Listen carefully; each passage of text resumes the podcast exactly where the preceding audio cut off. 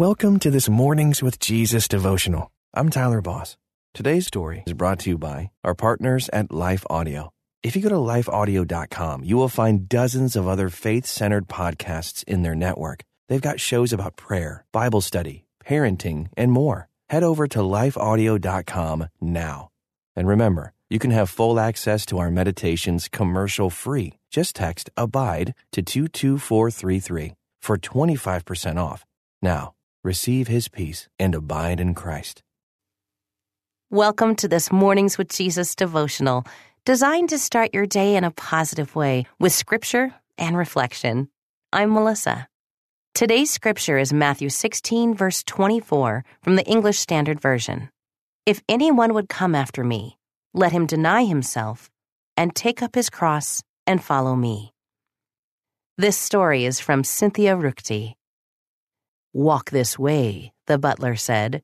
Then he proceeded to limp his way noisily across a foyer. The visitor who followed did the same, mimicking his limp stomp, limp stomp, hunched over, listing to one side posture. A classic comedic moment. Most credit the scene's origin to the movie Young Frankenstein, but the comedic gesture first appeared in the 1936 movie After the Thin Man. The literalism of the follower's response added the layer of humor. How different the scene when Jesus is the one instructing, walk this way. He means it. Literally. Stepping into his footprints, walking like he walked, offering a kind word, stooping to heal and bless, moving among the hungry and thirsty, offering the bread of life and living water rising early to be alone with the Father to pray, forgiving those who rejected, reviled, and crucified him.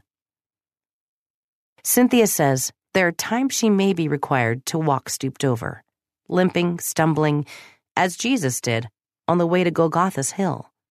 Jesus said that following him means taking up our crosses, however heavy, and moving forward. He walked dusty, steep, lonely paths and asked us to do likewise. If Cynthia complains about the discomfort she faces for his sake, the sacrifices she's required to make in order to reach the people he calls her to reach, she imagines Jesus saying, I asked you to walk this way, and you agreed to follow. I'm right here, leading the way. So let's move. Here's a step of faith you can take today. How closely does your daily walk mimic Jesus' strides? Are you leaving a trail behind you of people who are encouraged, uplifted, healed, fed, and quenched? Take a step today and follow Jesus' footprints. Thanks for joining me this morning. Until next time, may you abide in Christ.